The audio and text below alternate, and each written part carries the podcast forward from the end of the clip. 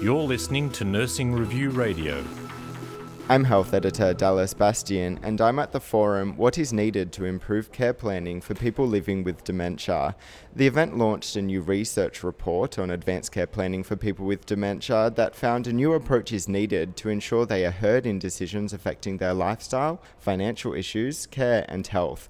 I'm joined by Professor Meera Agar from HammondCare and the University of Technology Sydney to discuss the report's key messages. Thank you for joining me, Meera. Thank you.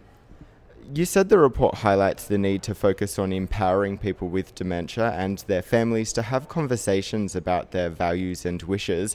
What should some of these conversations home in on? So, I think one of the critical things is that at the outset, someone needs to have an early diagnosis of dementia because unless that happens, then the flow on on actually having these conversations um, doesn't happen. And the kinds of decisions really around all elements of life. It might be legal and financial decisions, it might be lifestyle choices, um, but also healthcare decisions. And I think the really critical thing this is about planning for the rest of your life. Um, it's not just about end of life. And people don't segregate healthcare decisions from some of those other lifestyle decisions. So, health professionals have to be much more able to integrate all of those decisions and um, think about them as a whole rather than just separate decisions.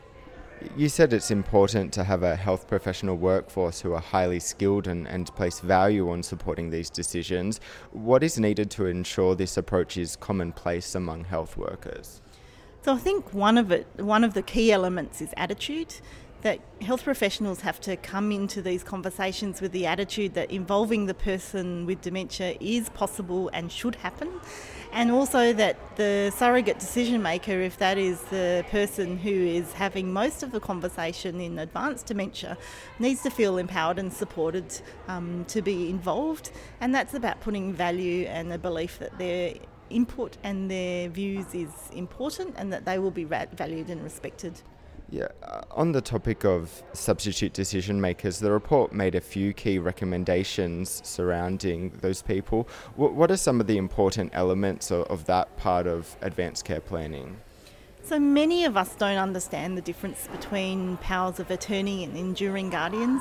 Um, they don't. Many of our community doesn't understand what kinds of documents you need to be able to legally be able to make particular decisions. And even when people are in those roles, it's often the first time that they've had to advocate on behalf of someone and for their health de- healthcare decisions, and that's a very frightening um, thing and a very uh, courageous thing for them to take on, and they feel highly responsible to do the right thing for their loved one.